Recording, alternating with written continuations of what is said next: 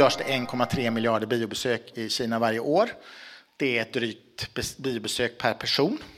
Och det gör ju att nu är Kina världens största filmmarknad.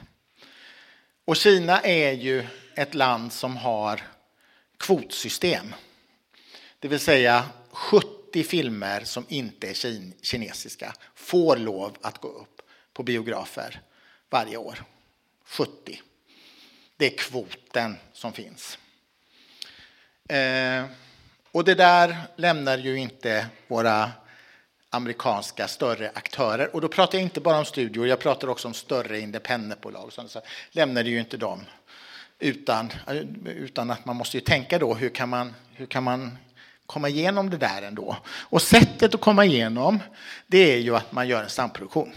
Så väldigt mycket av det som ni ser idag som är en amerikansk studioproduktion, inte minst till exempel Marvel-filmer, är normalt sett en amerikansk-kinesisk samproduktion. Det kan också finnas kinesiska-amerikanska samproduktioner, men det mest vanliga är amerikansk-kinesiska samproduktioner. Man gör alltså, man har en kinesisk partner som teamar upp. Och sen så gör man ju ett innehåll.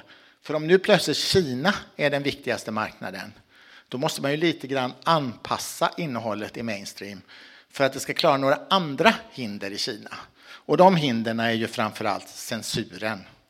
Vad är det? Men det är inte bara det, utan man, det är också det här, vem är det som driver biobesök i Kina? För Kina är, är ju som förr i världen, så biobesök i Kina drivs, i U S A pratar man om en väldigt konstig målgrupp, den heter fjorton till trettiotvå. Så den målgruppen driver biobesök. Unga män driver biobesök i Kina. Och det var ju inte, är ju inte riktigt kanske så som det sett ut i övriga västvärlden. Och där är ju tendensen varit tvärtom. Att det är kvinnor som driver biobesök. Att snittåldern har blivit allt högre. Men det påverkar ju vad man gör. Och Marvel-sagor är utmärkt innehåll för Kina. De går ofta bättre i Kina än någon annanstans. Aquaman är ett jättebra exempel. Megahit i Kina. Det man dock ska komma ihåg att filmen, det är inte säkert att filmen ser likadan ut. Det till och med spelas in specifika scener med kinesiska skådespelare ibland som läggs in i filmerna för att de ska bli ännu mer attraktiva för den kinesiska publiken. De ser ju aldrig vi. Men det kan finnas innehåll, dels faktiskt innehåll som man lägger till. Och i Kina är hela logiken med vem som i så fall spelar i filmerna. Det baseras inte på om man är en duktig skådespelare. Det baseras på hur många följare har du i sociala medier. Det är den viktigaste castingutgångspunkten i Kina. Det är en parentes, men det kan man kanske känna till. Men det är den viktigaste castingutgångspunkten. För då blir det stort när det kommer på bio. Eller så kanske man också behöver klippa lite här och där för att komma runt i censuren.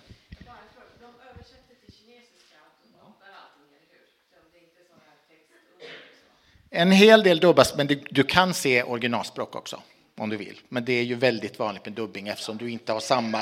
Ja, ja. Du, du har ju inte samma... Alltså läsförmågan till exempel, även om Kina utvecklas fruktansvärt. Och det här är väldigt mycket medelklassnöje i Kina. För det är inte jättebilligt att gå på bio i Kina heller, kan man säga.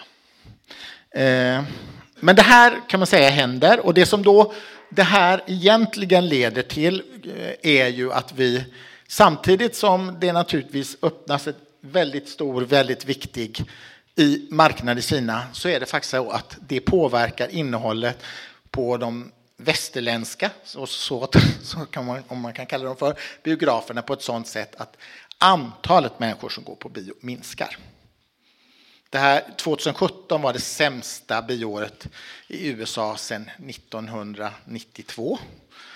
Eh, och det var det ju mycket för att det fanns inte tillräckligt intressant kommersiellt innehåll egentligen för en mer vuxen publik, för en mer kvinnodominerad publik.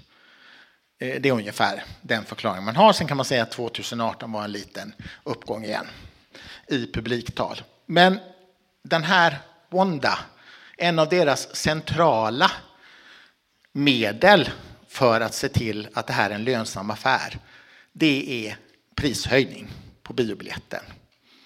Så det är inte bara i Sverige vi har sett de här ordentliga, alltså biljettprishöjningarna, som ju inget har att göra med att man har momsbelagt. Helt ärligt, det kan det ha på någon liten landsortsbiograf, men det har ingenting att göra med de här. Det är kanske fyra fem kronor som skulle varit effekten, men det är ju inte det som vi får betala mer. Utan det är ju någonting helt annat. Men även i U S A har man ju höjt biopriserna väldigt kraftigt under de sista åren. Det här går också i takt med att man försöker göra biograferna till att vara någonting annat. Och det, är det, som, det man gjorde också när man övertog A M C, det var att man nästan tog bort. Man rev ut inredningen och satte in nya stolar och minskade de facto kapaciteten. Alltså färre stolar och mer plats, kan man väldigt enkelt säga, för varje person som satt i biosalongen. Det skulle vara en bekvämare upplevelse. Och förhoppningsvis en större upplevelse. Det man också kan se, det ser vi även i Sverige fast det är i väldigt liten skala. Men det man kan se i många av de stora, Storbritannien, U S A, Frankrike, Tyskland, det är ju att det börjar bli allt fler av den moderna typens biografer för den vuxna publiken. Nu blir ju det en parentes när vi pratar om Kina. Men, eh, och det är de här där du kan ligga ner, du kan fälla din stol och ligga ner och se på filmen. Du har en kypare som springer omkring och du kan beställa mat, vin, vad som helst. Även under pågående visning. Om man nu tycker om det eller inte kan man fråga sig. Men det är så det, är så det, det finns massor med sådana biografer idag, till exempel i U S A, som är byggda under de här sista åren. Och i Sverige kan man väl säga Capitol i Stockholm är ett exempel på att försöka göra den här typen av biograf. Det vill säga där du kan äta och dricka i salongen samtidigt som du ser filmen. Och man kommer säkert att hitta på en nordisk film som har byggt den här nya multiplexbiografen i Uppsala, har ju en fyra D-salong. Det vill säga att du ska kunna uppleva alla möjliga konstiga saker. Din stol ska skaka och du ska föra... Ja, men alltså det är som att vara på en sån... Ja, någon slags sån där... Disney eller Universal eller bla bla bla. Du, du är på någon sån här park. Och, och så är, blir det också en del av bioupplevelsen. Men Kina kan man ju säga är en viktig part. Och inte minst i finansieringsledet. Och där är det lurigt. För det finns också aktörer som har råkat väldigt illa ut. Till exempel Sony Pictures som trodde att man hade en megadeal med Kina. Det skulle bara strömma in kapital från Kina. Och man hade planerat då ett antal produktioner. Och så plötsligt så fanns det inte en dollar från Kina. Så ibland så är det ju så att det... Och det gjorde ju att man hamnade i en djup kris under en period. Och det, det kan också hända. Det är ju inte alltid det är väldigt stabila. För väldigt många av de parter i Kina som vill vara med och finansiera har ju ingenting att göra med film. Det är helt andra typer av företag, det är helt andra typer av aktörer än som kommer från den här sidan. Sen ska man inte säga någonting annat än att i Kina gör man ju massor med egen mainstream. Och det är klart att det finns någon slags ambition i, hos Kina att så småningom ska den där kinesiska filmen också kunna då bli stor på den globala marknaden. Man kan säga att det går att komma in på Kina på den här marknaden. Det är helt kört på strömningsmarknaden. Det är ingen av de icke-kinesiska aktörerna som har fått lov att etablera en strömningstjänst i Kina. Och där finns också kvoter och där finns också en massa saker. Och det är något som upptar de här stora giganterna extremt mycket. Men ni får jättegärna, jättegärna komma in här och, och göra reflektioner och ställa frågor. Jepp. Bland de sjuttio eh, filmer som kvoteras, hur kvoteras de in? Kan, har en, en, en, en arthouse-film chans att bli en av dem? Eh, möjligen, det, ha, det kan den ha. Det är ju så att det finns en myndighet i Kina. Det här är ju inget som har med de kommersiella aktörerna att göra. Det finns en myndighet i Kina som mer eller mindre eh, bestämmer vad det är för några filmer som får passera det nålsögat. Och det finns sådana här, det är ju det är ju sådana, inte nästan application, men det är ju sådana processer att de ska ju se filmen och de ska bedöma bla bla bla och sådana saker, och så kan de ta det. Men det finns ingenting som säger att det inte skulle vara, kunna vara en film, speciellt den här sortens filmer som vinner priser på stora filmfestivaler.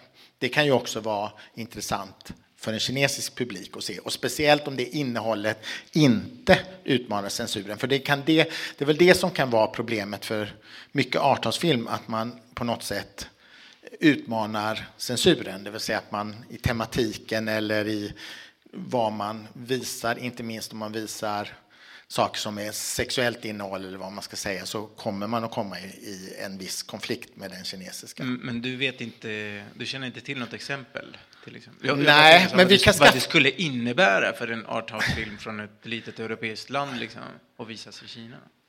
Ja, om man fick visas i Kina så kan man ju säga att det blir, finns en teoretisk möjlighet till att nå en stor publik, eftersom publiken totalt sett är så stor. Men jag tror inte man ska ha några illusioner, för att på något sätt är den här marknaden ännu mer mainstream-orienterad än våran egen marknad. Men eh, det finns ju naturligtvis nischpubliker i Kina också som är intresserade av en helt annan typ av innehåll.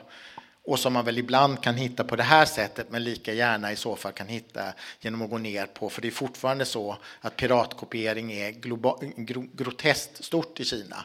Så du kan ju köpa egentligen vilken film som helst från vilken del av världen som helst på en liten D V D-skiva och gå hem och se. Eh, ibland avfilmad, ibland trixad på något annat sätt. Men det finns ju fortfarande kvar de här uh, stora marknadsplatserna där man egentligen säljer allt sköns produkter som gör man allt ifrån kläder till, till D V D-skivor till klockor. Eh, så du kan ju hitta en massa om du är särskilt intresserad. Eh, jag kan säga att det kunde man, har man kunnat länge också.